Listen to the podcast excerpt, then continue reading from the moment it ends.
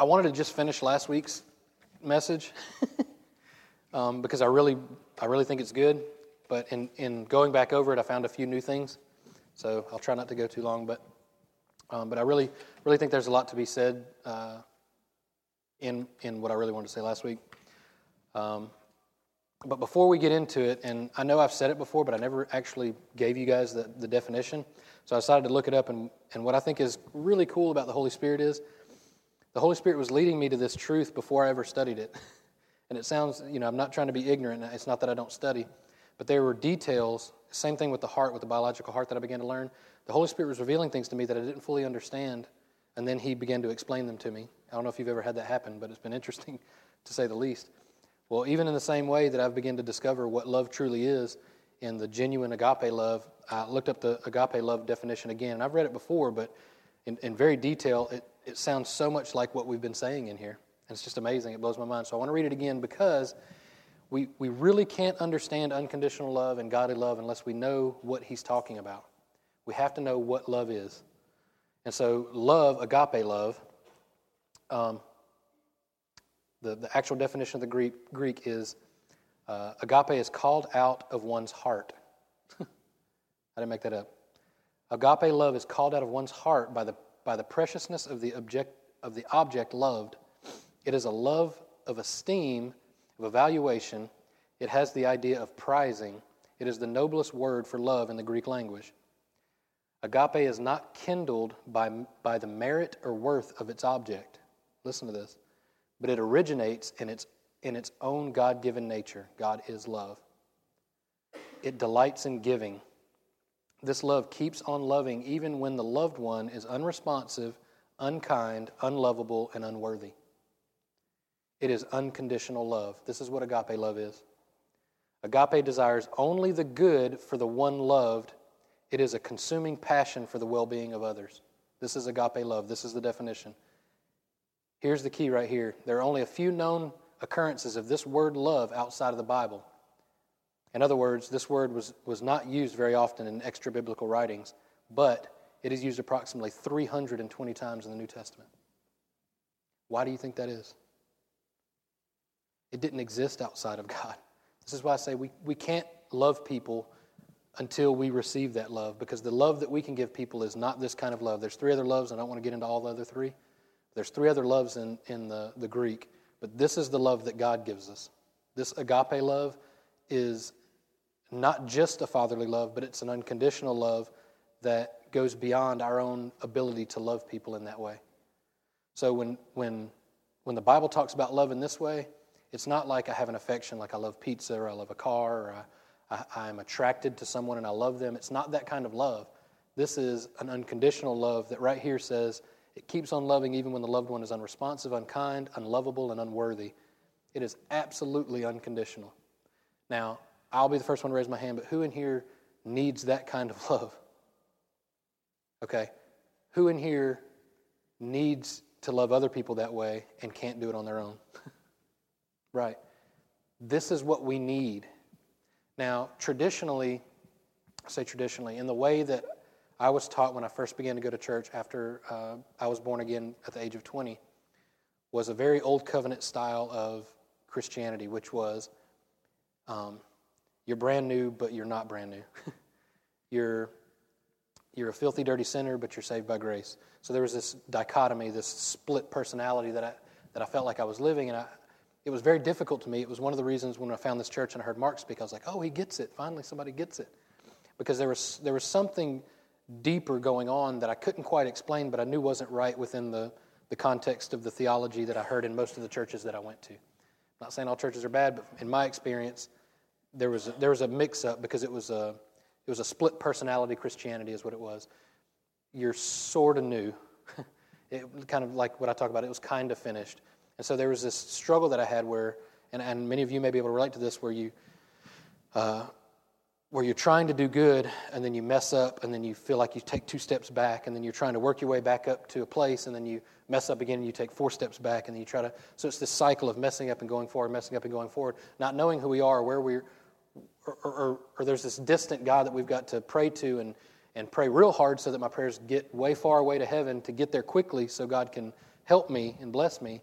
Um, and if, if I've done something wrong or there's something, um, there's something in me that I haven't confessed or there's something, there's some barrier there, then it's going to take that much longer to get to Him. Has anybody ever felt that way or, or heard that type of thinking? Or um, that, that I, I haven't done these things, so He's not going to do these things, basically. It's a, I'll do this, you do that, which is very conditional.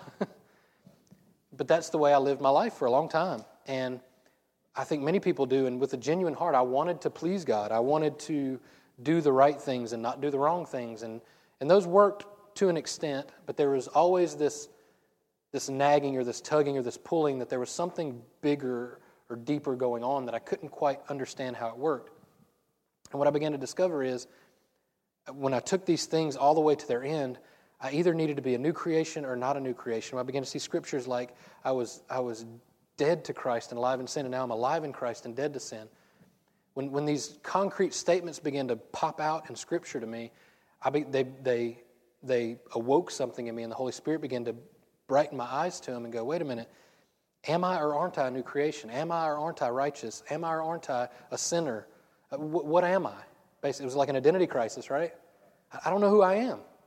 And so as I wrestled and struggled through this, I began to see, and, and you guys know our, our pastor Mark helped a lot of that through kingdom sonship and grace and, and discovering this, this reality that, that this Holy Spirit, even though we said it, we didn't really believe it, that Christ was with us.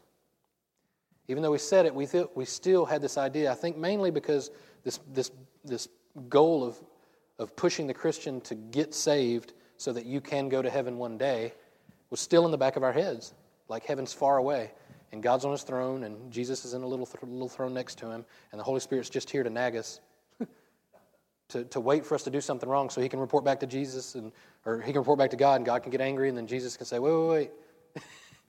but that's what, I mean, has anybody ever thought kind of that whole process?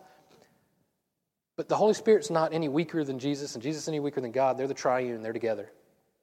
So when, when the Holy Spirit comes to live in us, he empowers this righteousness in our lives. And what we've been studying in the heart is we begin to live from that source, right? Now, here's the key. If we don't believe that that source is with us, then we're going to think there's this great distance between us and God, and we're never going to feel new. We're never going to feel righteous, and we're never going to be, we're never going to find any peace on earth, which would make sense for the old way of thinking that we need to just die and go to heaven. I mean, essentially. And that's what I came to the conclusion. I was like, okay, well, if our only goal is heaven, when we die, then why don't we just die? I mean, let's be real. If, if that's our only goal, if that's our purpose, if that's our, that's our drive, if that's what we want is, is just to go to heaven when we die, then what do we do now? What's our purpose now? Just to tell other people that they need to do something so that they can go to, so they can get their ticket to heaven? I think, that, I think it's more than that. I think there's got to be some reason why we're here. There's got to be some purpose. That's why I think Rick Warren's book was so popular, The Purpose Driven Life. We all want to know what our purpose is. What's our purpose? And so Romans 5 5 says, And hope does not put us to shame because God's love has been poured out into our hearts through the Holy Spirit who has been given to us. His love, get this, not our love, not an affection, His unconditional love has been poured into our hearts through the Holy Spirit who has been, who, who we've earned? no, who's been given to us, free gift. He has given us His unconditional love right now. Like, right now.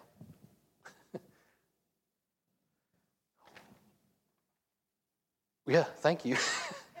thank you. That's all you can do with the gift is say thank you. Receive it and say thank you. But here's, here's what we find ourselves, and, and what, I've, what I've seen is we find ourselves struggling with well, how, how do I walk this out? How do I what do I do with these thoughts that I still have? What do I do with these um, uh, sinful desires or things that I still struggle with? What do we do with these things now? And this is, this is real questions. This is what we need to ask. This is, this is good stuff. And so I'm going to jump around a little bit, but I want to get to that, and I'm kind of getting ahead of myself. Um, let's see. All right, Ephesians 4:24 says, "We put on a new self, created to be like God in true righteousness and holiness." So, you were created to be like God. In the very beginning, the whole Adam and Eve, you were created to be like God, not the cleft of his chin or the way his nose looks and two ears and that kind of thing. You were created to be like him, to walk with him in the cool of the night. We were created to be like God in character. The covenant was broken, Jesus reinstated it. So now it hasn't just been placed in a new place, it was placed back the way it is so that heaven, heaven can, can be, and I don't want to get into this because I want, to, I want to talk about this next week, but heaven can be, we're the temple now, so heaven is like in us. and so wherever we are, we are bringing heaven around us, right? So there's not this, this distance that we're striving to get somewhere that we're not. We're realizing where we are, and so we can share it with other people. So there's a, there's a mindset change. We realize our source is here, and the Holy Spirit is within us, and we don't have to wait for a, a, prayer to get back, that we can have communion all the time with the Holy Spirit. It changes our perspective on things. This is why the Bible says, and, and this is the, the whole sin, that, the, the sin that we think about. This is why our bodies aren't, I mean, our, our bodies aren't going to go with us into heaven. It says we'll have new bodies, right? We'll have new bodies when we go to heaven, but we don't have a new spirit. Why is that? Because something's already happened. Something's already happened in you. If you've, if you've made this transaction, if, if Jesus has become fully sin, then we haven't become halfway righteous. If Jesus took our sin, and I, th- I believe he did, then we take his righteousness. He completed his part. Now our part is complete. And so now when we do die one day, we don't just die, we just change zip codes. we get a brand new body which I need already. so we get a brand new body, but our spirit just continues on, right? The spirit, something had, we wouldn't be able to go there if something hadn't already happened. There's not, this is, this is, that was already done. And, and it, it is difficult. I'm not saying this is an easy thing to work out. This can be difficult to work out sometimes because we're still, we're still processing through this and our mind's still being renewed to it. Um, 2, Peter 1 3 says, His divine power, now we're going to break this down. 2 Peter 1 3 says, His divine power has given us everything we need for a godly life through our knowledge of Him who called us by His own glory and goodness. Through these, He has given us His very great and precious promises, so that through them, through what? His promises of what? His divine power. Okay? We getting this? Through these, divine power given to him by his promises, not us, through these he has given us very precious, these very precious promises that through them you may participate in what? The divine nature. Woo! We get to participate, participate. we get to participate in the divine nature. God, having escaped, past tense, having escaped the corruption in the world caused by evil desires. Here is the, here is the, the struggle. Here is the, guess you, I don't know if you want to call paradox or dichotomy, is the, we are still on earth.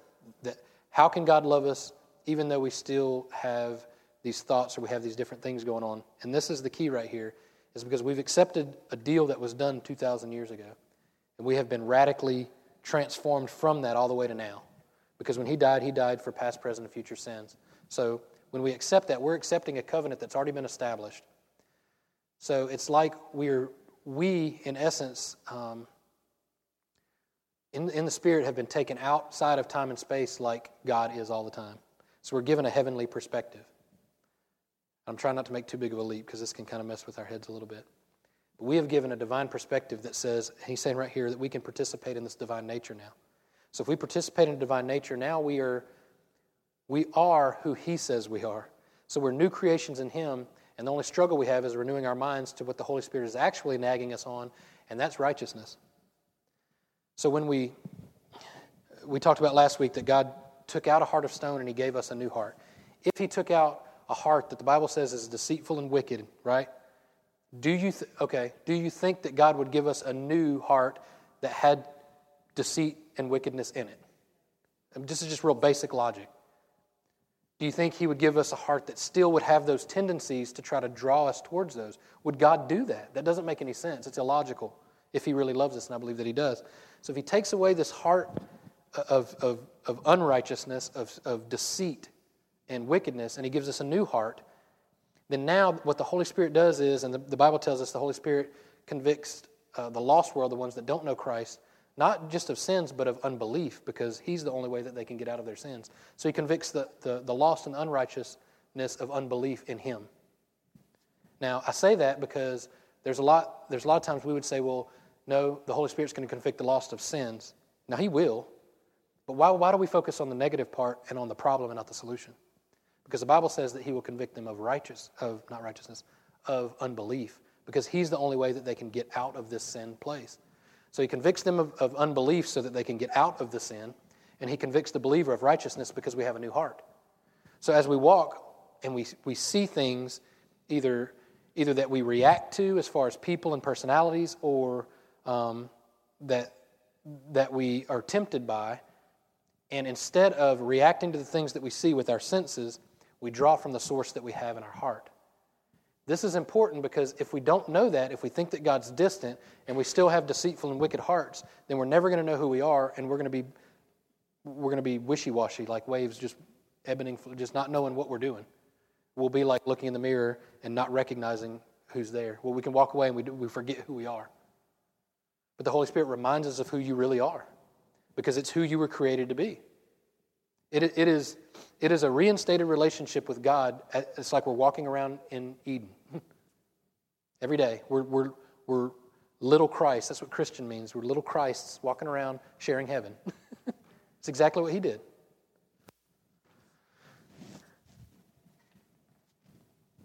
so it goes on in 2 Peter, this is verse 5, it says, For this very reason, make every effort to add, remember this word, this is not our source, but make every effort to add to your faith, the source, what we're going to add to that is goodness. And to goodness, knowledge. And to knowledge, self control. And to self control, perseverance. And to perseverance, godliness. And to godliness, mutual affection. Mutual affection, love. For if you possess these qualities, qualities, if you possess these qualities in increasing measure, they will keep you from being infected, infected. Can't talk sometimes. Ineffective. keep you from being infected. Flu season's got me messed up. It will keep you from being ineffective and unproductive in your knowledge of our Lord Jesus Christ. But whoever does not have them is nearsighted and blind, forgetting that they have been cleansed from their past sins. Do you see the shift there? He's adding these things to our right, he's, he's renewing our mind to these things. Use your gifts. We all have different gifts. Use your gifts. Encourage one another. Teach one another. We teach each other. We want to gain knowledge. I don't, I don't negate or neglect any of these things, but these aren't our source. These are things we add to our source. These are all beneficial things to us. When my kids ask me, or even other people that I've talked to even recently have asked me about basic life things like work and how to, how to talk to customers, or how to deal with this situation. I can give practical advice without getting too deep into Scripture or trying to give them some great revelation or anything like that, right? Can we all do that? These are all good things. Add these things These are all very good things to do. But we, those things in and of themselves are not our source. Does that make sense? All right. All of these things, all of our gifts are under the umbrella of love the reason Paul talks about, listen, I hope you guys all speak in tongues more than I ever spoke in tongues. But if you don't love people, you're like a resounding gong. You're like a, what were we saying today? It's not records, eight tracks, cassettes, CDs, MP3, corrupt MP3. Is that where, where are we? Is that where we are? A bad Wi Fi signal, buffering. You'll be buffering. If these things aren't, uh, I'm not a super cool pastor, but I'm just, something that we can relate to. You're, whatever we do, if we don't use our gifts under the umbrella of love, it's pointless. If we're, if we're just if we're doing it for either pride or um, because we think that it's going to gain us merit with people or God, then you're like a resounding gong. You're like a, hey, that sounds like a resounding gong. Perfect timing. Tell them thank you. That was incredible. You're like a resounding gong. Bing. The, re- the reason why I think this is, is because if you're doing it outside of love, you're doing it outside of the power of God because He's where we get our love from.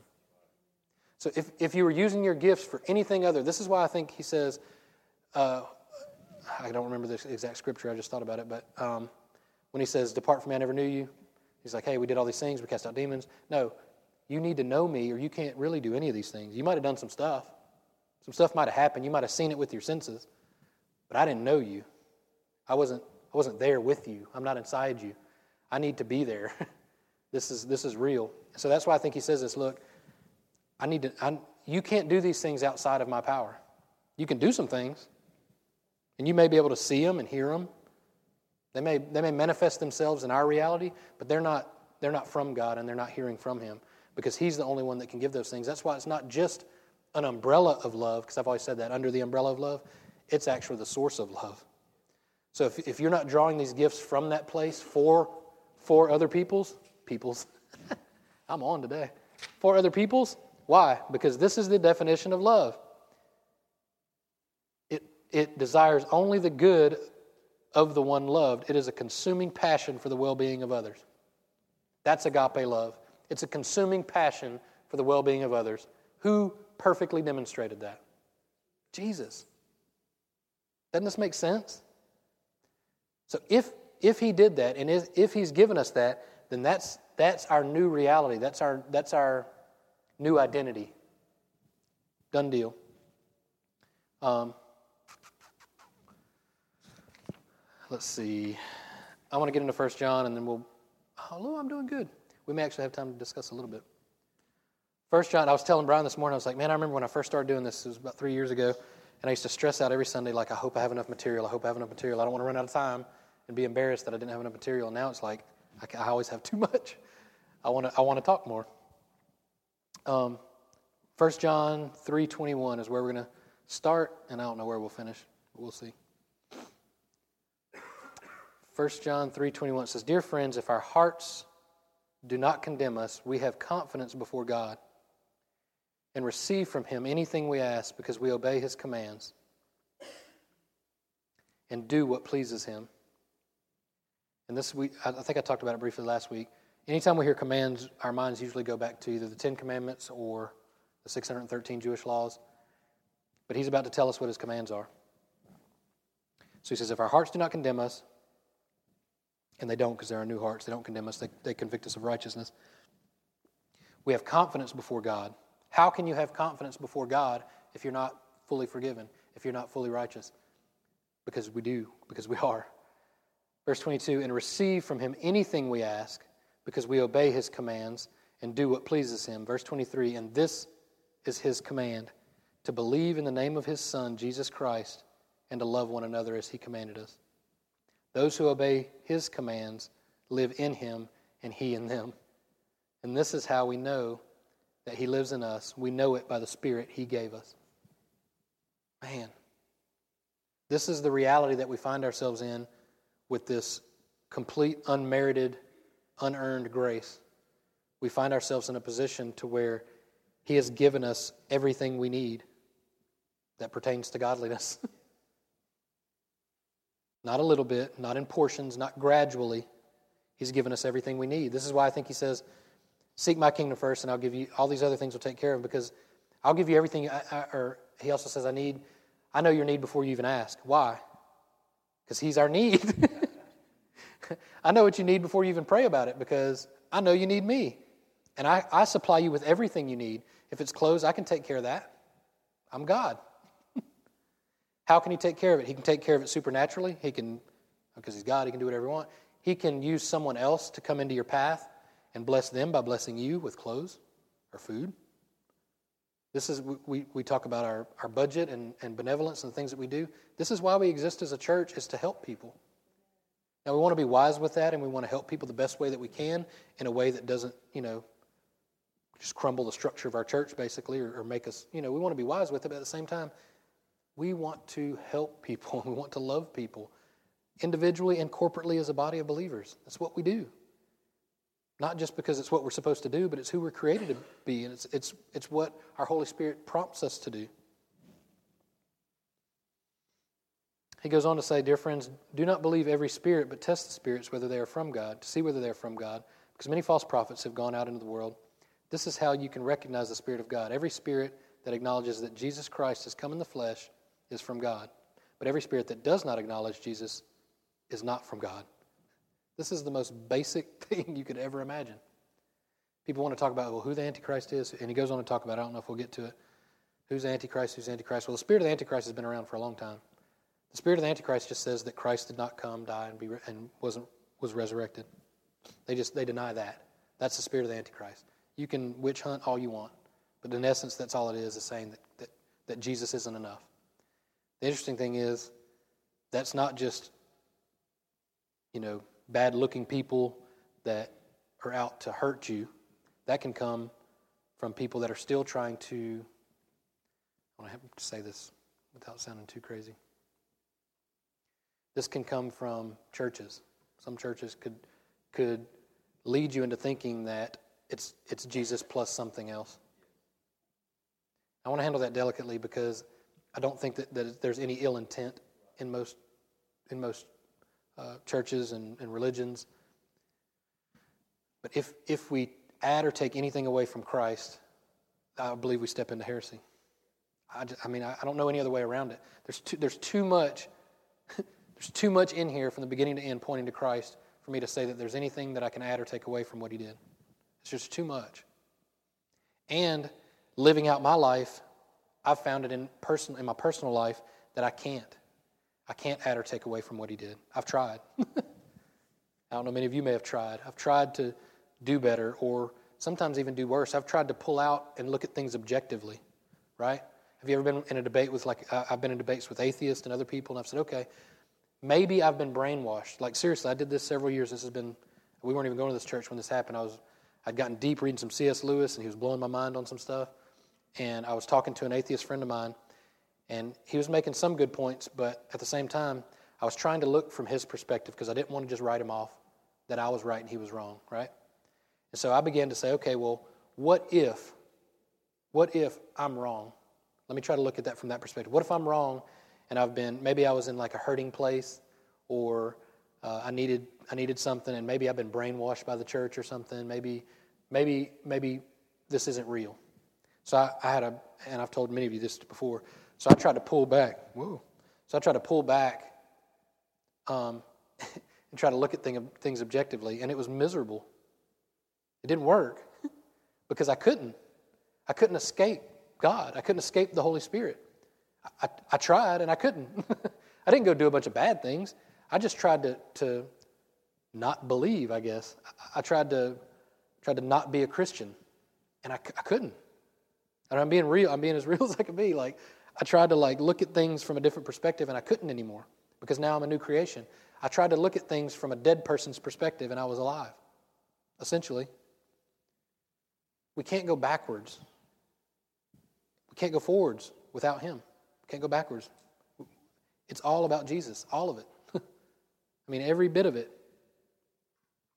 So, now, this is where I kind of wanted to get to with the sin thing. We all still are tempted, right? Is anybody any is anybody in here not tempted at all? Anybody? Good. I am too. Here's what I think it is. I think that we we we still live in this world, we still have flesh, the Bible's clear about that. We still have this body, the body that will get a new one when we get when we when we do die physically and go to heaven. I'm thankful for that in many different for many different reasons, but we're still in this body. And what I think it is, our mind is constantly being renewed to this, and we have to we have to look outside of just our senses to hear from the Holy Spirit. Not to say you can't see manifestations of it, but we have to look in the spirit, not just in the physical. We have to look in the spirit. Here's why. Have, have any of you had an allergic reaction to something? Like eating something that you're allergic to, you begin to have an allergic reaction? Anybody? Yeah. I have one time it was with medicine, but some people have it with foods.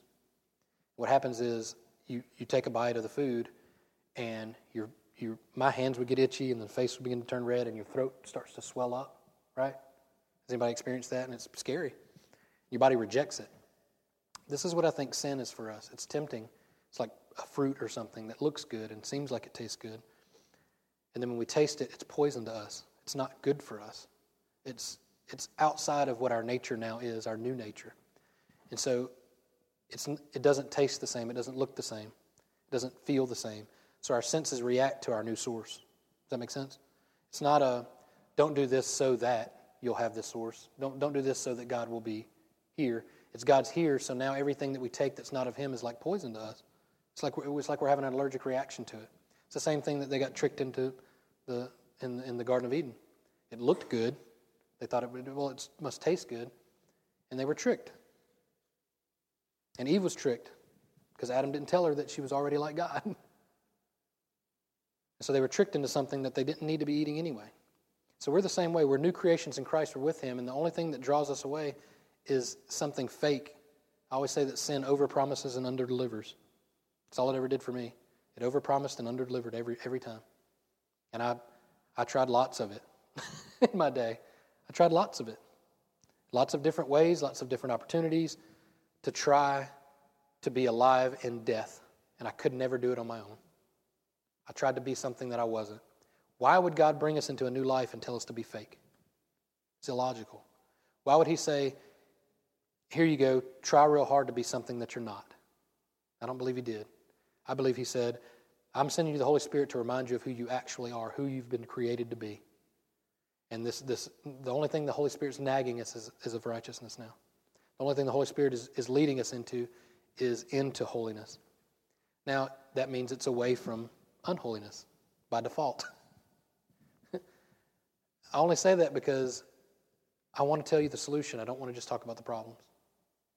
And I think that we need to share the solution with other people. It's like casting seeds. Cast the seeds out. You're not going to make them grow. Only God can make them grow.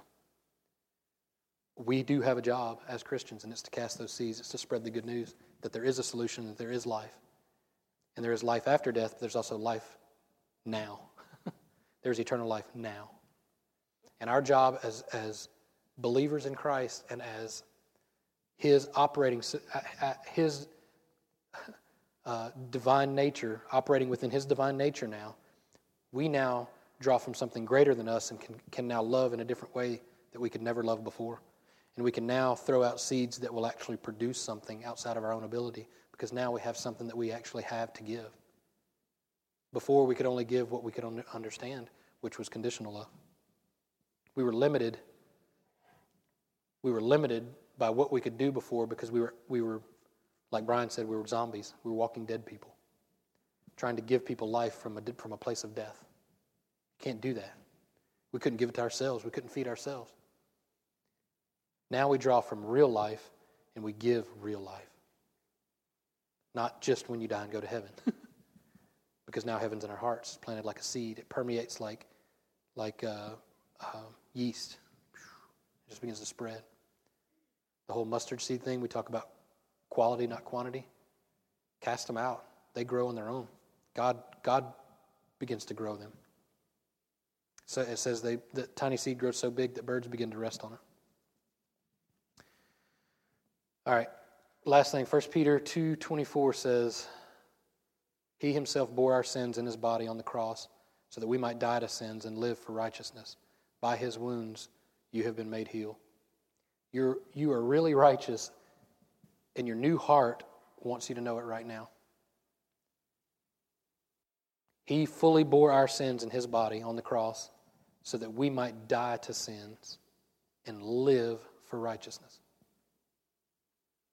That's it. Now we live for righteousness. This is life. This is this is breathing, this is living, this is work, this is grocery store, church. This is all the time. We live from a place of righteousness and we draw from that source. What do you guys think? We have like 10 minutes. You have anything to add? Nothing. Come on, Brian, you got something. Like Brian's thinking of something.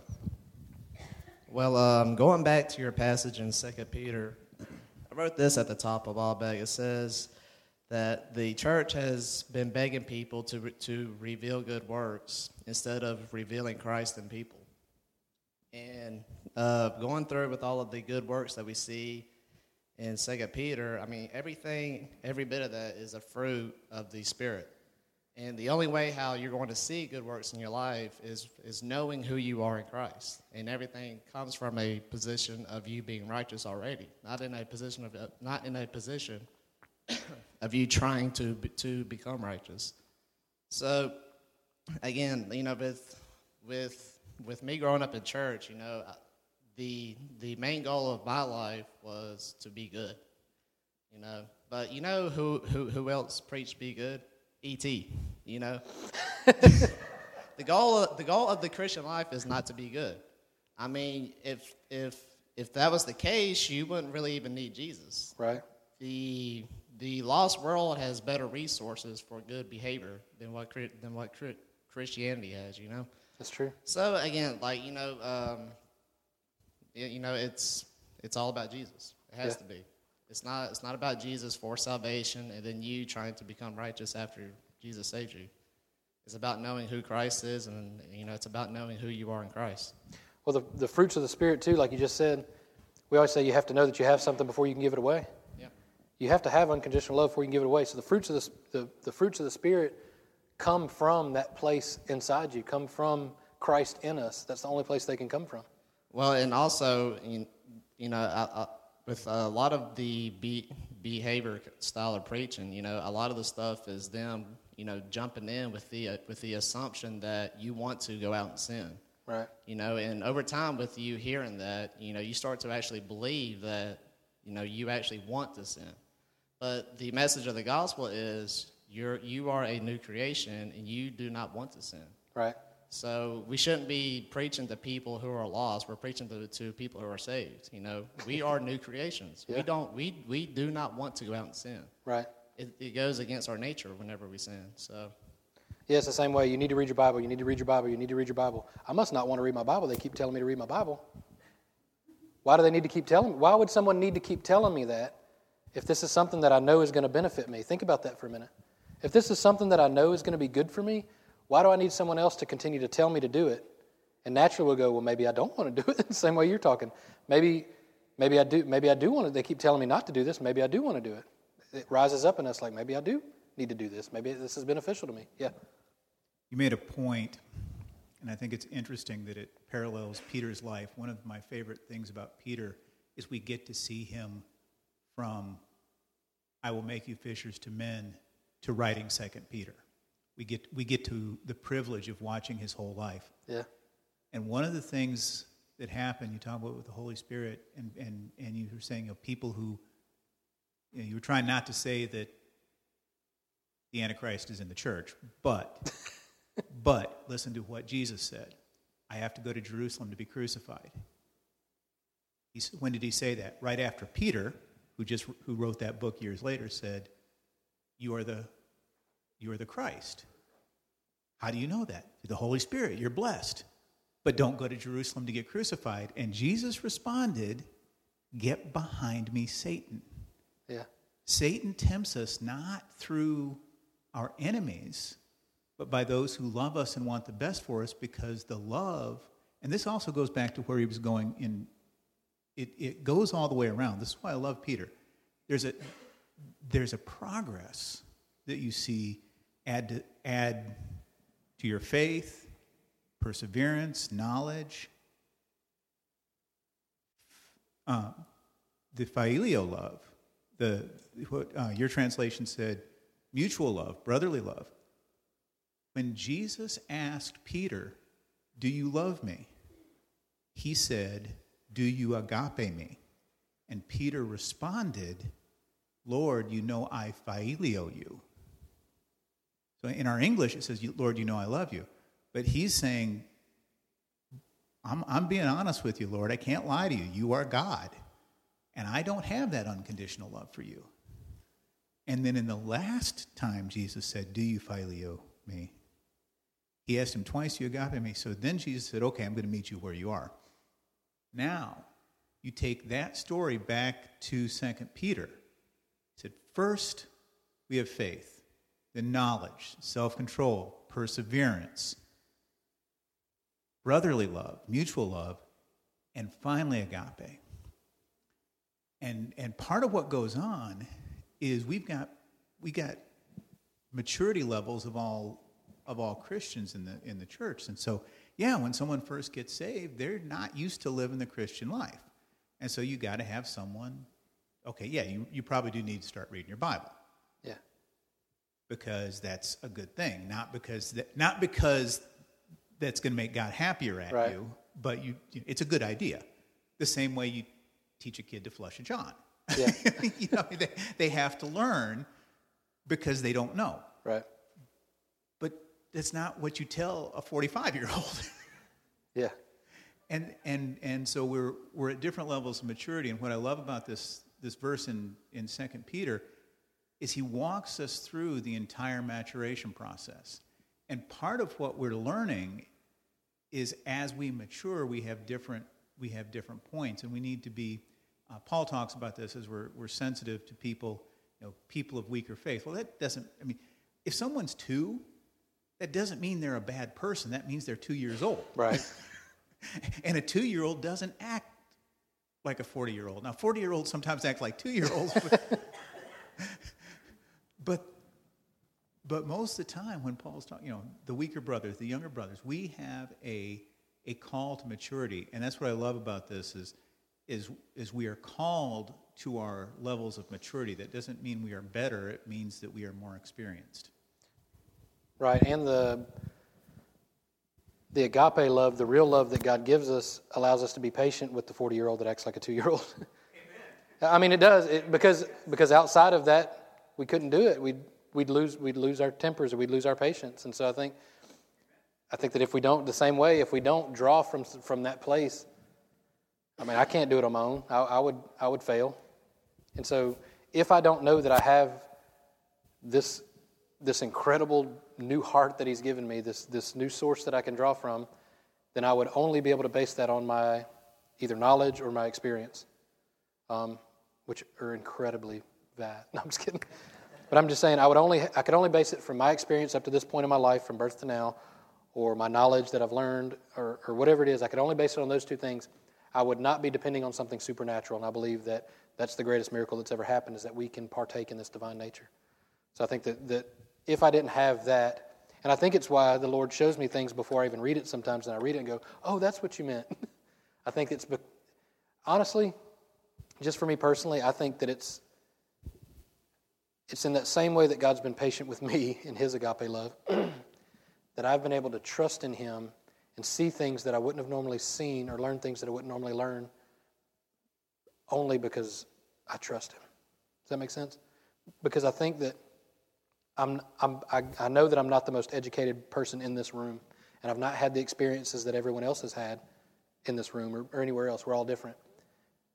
But what I've, I've learned within the, the amount of time since I've, I've come to know the Lord is the more that I trust Him and the less that I try to try to do things separately from I know this is really basic, but maybe this will help somebody. The more that I've trusted Him, genuinely trusted Him, and, and the less that I have tried to do things on my own without Him, the more He has not just blessed me, but giving me, given me things that I, I don't deserve, that I don't know. Um, he's, he's helped me operate outside of my own abilities. Uh, he's probably kept me married and you know, kept me being a good father and good pastor only because of that trust, genuinely because of that trust. So anyway, for whatever that's worth, maybe that'll help somebody. Yeah. Um, I have one more thing. Sorry about that. But okay, uh, go ahead. You kind of touched on this earlier. Uh, why? I mean, why? Why are we hearing so much uh, double talk when it comes to you know us being a uh, new creation? You know, it's like you know you're saved, but you're still a sinner. You're a saint. You're righteous, but you know you're still kind of dirty still. And I think one of the things is I think it's because we're we are still tempted and we try to we try to explain why we are still tempted by le- by lessening the fact that we are a new creation. But you know, whenever Jesus was on was on planet Earth, I don't I don't think Jesus had a a, uh, a wicked heart. You know, I, I mean, I believe for a fact that Jesus was pure. I mean, he was he was completely righteous, completely holy. Everything was right about him. But there's a passage in in Hebrews that says that he was tempted in all the ways how we are, but yet, but yet without sin. Yeah. so you know, it's the same thing with us. We can still be tempted, but it doesn't change the fact that we are a new creation. You know, right. we are like Christ at the core. So again, you know, we don't we don't have to try to explain the fact that we are tempted by trying to lessen the fact that we are a new creation. It's, you know, it doesn't change anything. It's like that's really good. It's like it's like coming face first with a temptation, and you have a choice of either backing up and going, "Oh no, I, you know, I, I still have this old nature in me," or going right at it, saying, "No, I'm a new creation in Christ." You see the difference? How how have we got this mixed up we, where we get intimidated by temptation and sin and we begin to revert back to an old nature that's not there anymore? I, when you were saying that, I saw it like played out in my head like a picture. When, we, when, we're, when, when temptation hits us right in the face, that's usually where it hits us, right in the face. When we, when we run into it, a lot of times we react and we go, okay, I, I, almost like we want to run away from it. We look at, at, okay, well, this is my old nature coming back. This is me. This is who I really am, is beginning to rise up in me. And now I'm afraid that I'm going to fail, right? Instead of hit, us hitting in the face, we see the temptation, we feel the pull, whatever it is, and we go, I think is much more, more beneficial saying, No, I'm a new creation. This is the Holy Spirit saying, No, you're a new creation in Christ. You don't need to, you have much better things going on than this right here. Do you see the difference? It's a, it's a, a, a confronting and a, a forward moving, not a reverting back to something that's not even there. I don't know. Yes? I'm reminded of um, Romans 10 says, uh, if you confess and believe, if you confess with your mouth that Jesus is Lord and believe in your heart, the issue, is, the issue is what you believe. What, yeah. what, is it, what are you convinced of in your heart? We not only believe that He's the Christ and raised from the dead, we, in who He is, but there's a belief of who He's made us. Right. Um, you know, so I, I believe that, that He's the Messiah. I believe I'm a son. And that we continually talk about the identity that we have here. I believe that I'm a son. And, uh, and, and the confession is not just like, put your hand on the Bible, I solemnly swear I believe this thing. It's not it's not ceremonial. It's conviction that you that you verbalize. You right. know what? I'm a son. Yeah. The convincing of it. When That's what conviction is. When the Holy Spirit convicts us of, you know, that word conviction sounds sounds like a, a sentence or a sentence. I know. but it's the, we are convinced of. Right.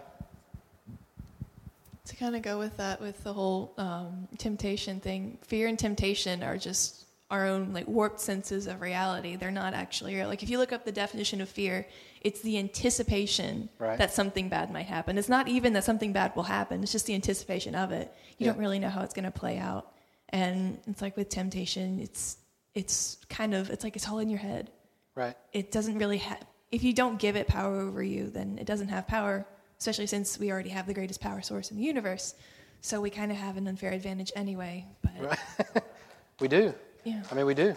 And one of my, my favorite examples for, for fear and temptation is someone told me like if you have the lights off and you hear like a roaring in the room, you could believe that you're in like a lion's den or something. Then you turn on the light and it's just a mouse with a microphone. Yeah. so it's all when you.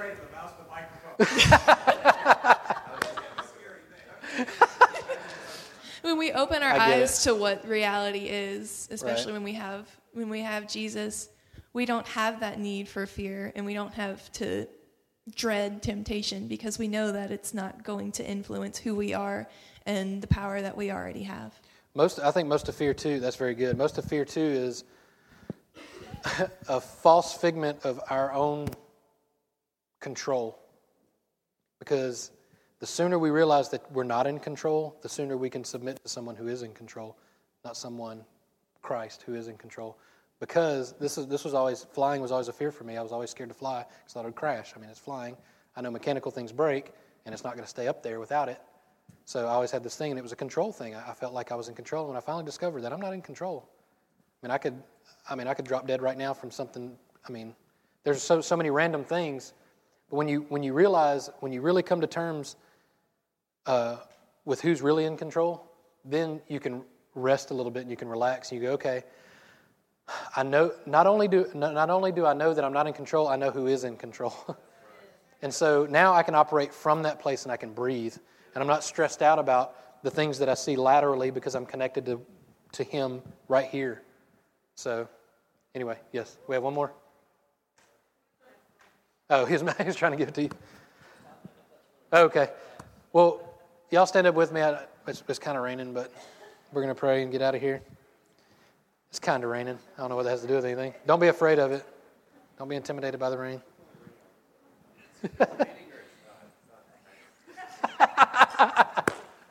That's true. It's raining. All right. Well, we can hang. Well, y'all hang out as long as you want. Father, I just thank you for this day, Lord. I thank you for your reality that we can we can tap into. Father, even though we live in in this this natural realm and we still have all of our senses, um, our natural senses, Father, you've given us a, a, a sixth sense. you've given us this Holy Spirit that, that actually shows us things that we couldn't see and, and demonstrates your love in us and through us that we can now operate from. Um, and so we're not, we're not struggling and striving to be something that we're not. We're, we are learning how to rest in, some, in, in who you've created us to be. So, Lord, uh, help us to renew our minds to that reality. Um, help us to see your truth in our lives above our very own. We just thank you for that in Jesus' name. Amen.